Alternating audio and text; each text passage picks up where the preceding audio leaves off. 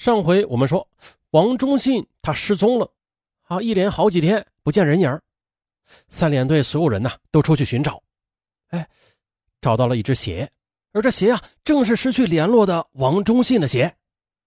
发现鞋的地点是在三连的地块内的八号的斗渠上，时值深秋，河套的农田秋灌刚刚结束，渠里还有很多积水，而这只鞋呢，它是沾满泥泞的。啊，孤零零的被遗弃在一块水洼边。那是一只左脚穿的鞋，就是兵团发的塑料底儿黑灯芯绒面无眼系带着那一种。鞋面上有一个镰刀豁开的口子，啊，又用黑色的棉线啊给缝上了。那和王忠信比较熟悉的人，几乎一眼就断定了，那就是王忠信的鞋。人们感到凶多吉少了，但是谁也无法想象啊。究竟是发生了什么？这个情况的出现呢，也是突然的绷紧了人们的神经。三连领导和团保卫股的人都赶到八号斗渠现场。八号斗渠由北向南，横亘在三连和七连的驻地之间。渠背上是高大整齐的毛白杨，斗渠与大田之间是纵生的芦苇和杂草。而发现那只鞋的现场，距离三连营区大约是两里地。啊，在西侧的渠背内侧，还有黄河水裹挟而来的泥沙沉淀成潮湿的松软的土层。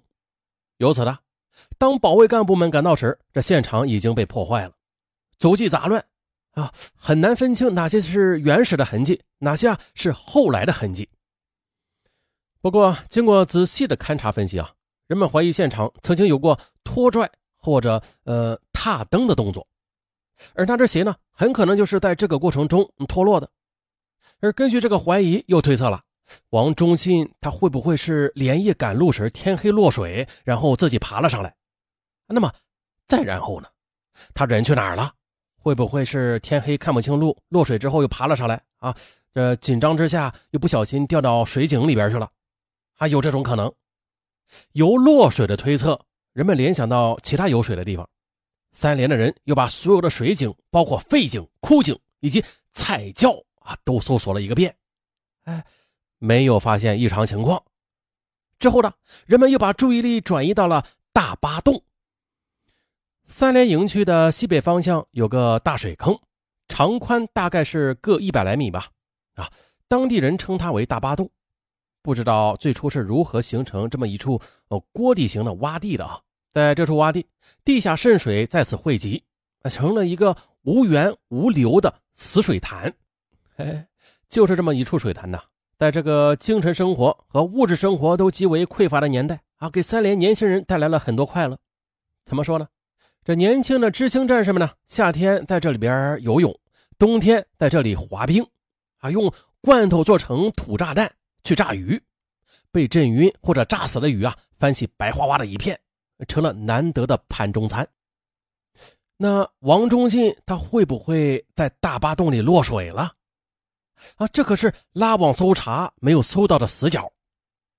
九月中旬的一天呢，三连组织几位会游泳的知青战士下水了，他们手拉着手排成排，试图把水面挨着个啊趟一遍。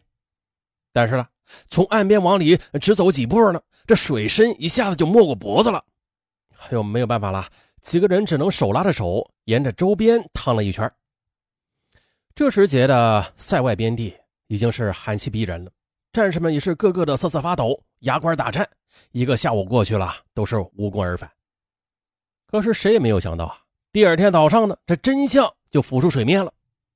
这天呢，三连的马官像往常一样，赶着马群到这里饮马。哎，可怪了啊，马群没有了往日的兴奋。也没有了往日的平静，骚动而不安的徘徊在水边啊啊，就是不肯好好喝水。一眼望去，哎，大巴洞的水经过头一天的搅动啊，已经回归清澈了。啊，突然呢，他看到离岸边不远处的水里边有一团黑色的絮状的漂浮物。待定睛细看，哎呀，他的头皮立马就炸了起来，那好像是一个头颅啊！哎，是一个人的后脑勺。他打马飞奔，一路狂喊：“哎，飘起来了！哎，飘起来了！”顿时的，三连就炸锅了，食物团炸锅了。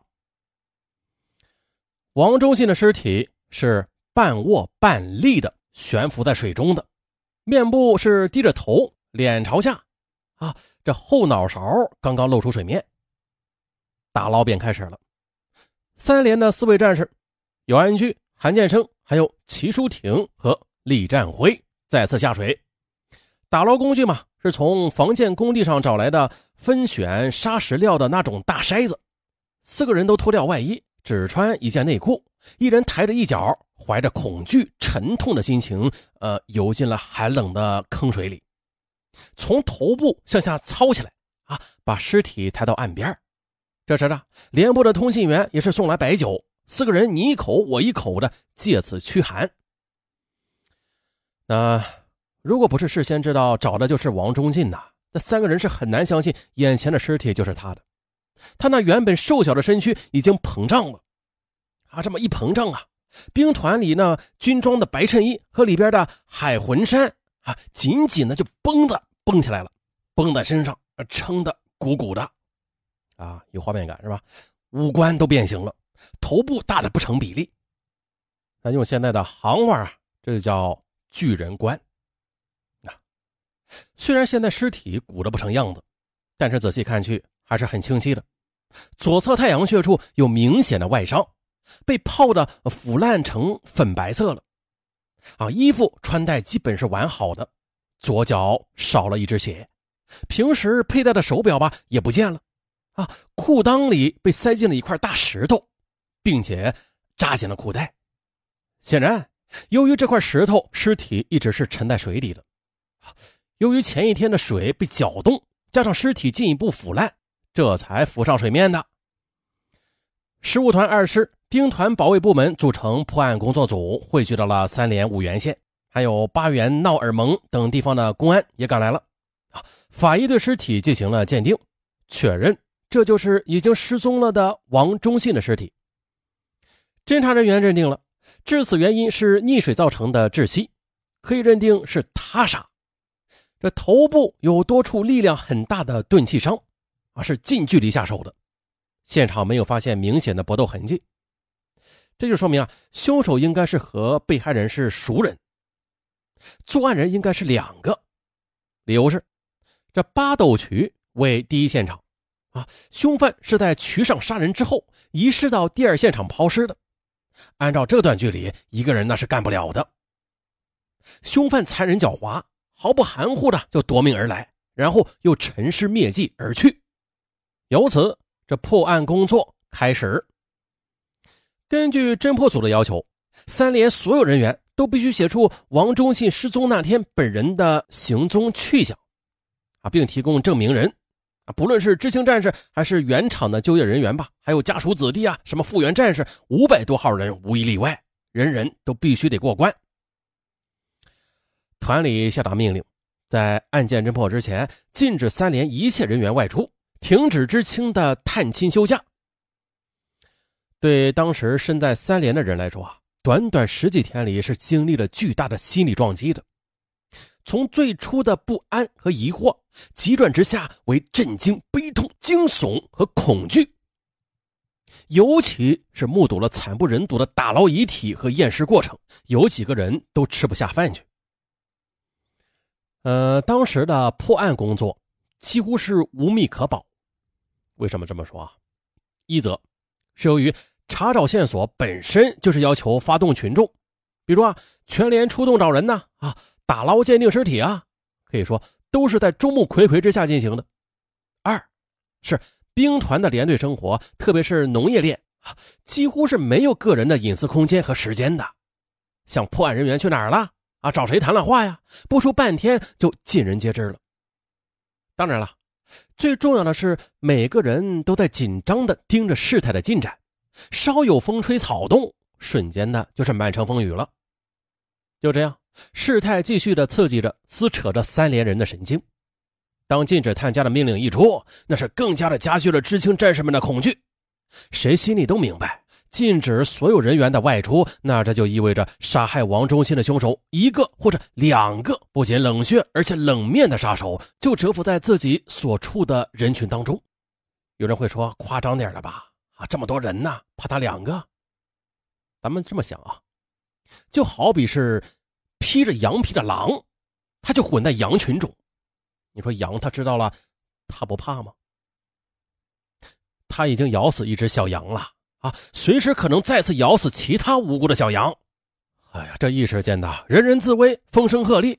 白天呢，除了集体出工下地，人们再也不敢串门了。天一黑的，别说走出营区走夜道了啊，就连自家牌坊的屋前屋后都没有人敢去。毫不夸张啊，睡觉前呢，每个宿舍都是锁门顶门，还得加上个洗脸盆啊，就说，为了有人进来能够发出响动来报警。这镰刀也都是被收好的，压在自己的被子下边。还有啊，一些女生吓得都不敢一个人在被窝里睡觉了。